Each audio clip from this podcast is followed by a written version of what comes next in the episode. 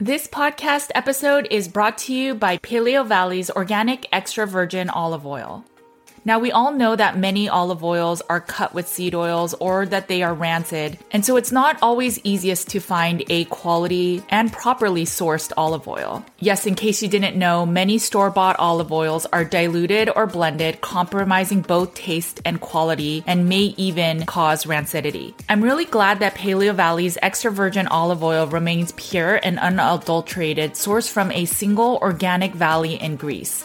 Paleo Valley ensures freshness and nutrient content by packaging their olive oil in dark glass bottles. At a certain point, I stopped using extra virgin olive oil, but once our practice started working with people with chronic inflammatory response syndrome or CIRS, we started recommending it for the reduction of TGF beta 1. It is a immune system marker that shows inflammation both for COVID-19, CIRS, and actually many other illnesses. So if your TGF beta 1 is high, you may want to try incorporating a little bit of extra virgin olive oil. Make sure to check it out. It comes in a 2-pack package and remember all Paleo Valley products are guaranteed with a money back guarantee. Go to paleovalley.com slash NWJ to get 15% off your order. Thanks for supporting companies that support this podcast. Hey guys, this is Judy from Nutrition with Judy. So today we're going to talk about exercise and what exercise is recommended on a carnivore diet. So when I was a low fat vegetarian with um, some fish, uh, also known as a pescatarian, I used to go to the gym at least four to five times a, a week. Um, I would be on the elliptical for, uh, let's see, I would be on the elliptical for um, two, no, like one hour a day, probably a little bit more than that. Um, I'd run on the treadmill for at least three miles, or I'd go swimming at least 30 minutes a day. And um, now I don't exercise that much, or at least to that amount, and I realize we don't need to. Um, but I do do a little bit of high intensity exercise every day. So I'll, um, I definitely try to walk as much as I can, but I'll also do like squats and high knees, uh, running in place, uh, running up the stairs, um, that type of good stuff. Um, you know, and um, I think as we get older, we really need to make sure that we're um, not having muscle loss because it's so important. But also for um, bone growth, um, you know, we don't talk about this much, but bone remodeling, it's where um, a lot of our old uh, bone tissue is being um, broken down and destroyed, and new tissue, bone tissue, is constantly um, being created.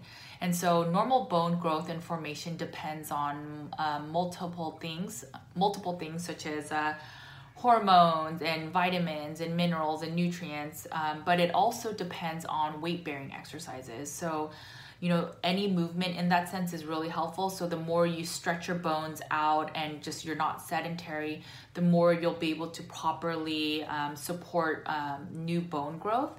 And I think that's so important, especially as we get older and the risk of osteoporosis. Um, another point I'd like to make about bones as we're talking about this is that sugar is very, very acidic uh, in terms of um, how it affects the pH in your blood. So, the more um, sugar you consume, your blood becomes more acidic. And so, what ends up happening is the calcium from your bones is being stripped so that it could um, make your blood pH more alkaline instead of acidic. And so that's why, just a tip, but when you um, get your blood tested and they're like, oh, your calcium uh, numbers are great. Yes, yes, they are checking your blood, but your blood is the last, I mean, it's it's the priority like your pH has to be perfect in terms of calcium and that balance of uh, um, alkalinity and uh, acidity. It has to be in this very, very tight window for pH in your blood. And so, really, the place you should check for calcium is your bones because your bones will be the last place where um, it'll show like the calcium deficiency. And that test is not really done by a lot of doctors. So yeah, the more you know, um, definitely move. Uh, make sure that you know you're supporting your uh, body by eating nutrient dense meals.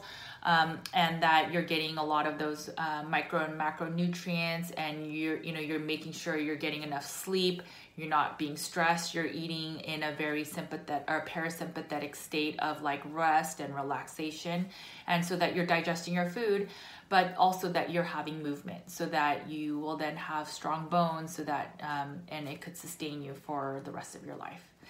Let me know if you have any comments, give me questions, leave some posts and comments. All right, guys, thanks for everything. Talk to you soon. Bye.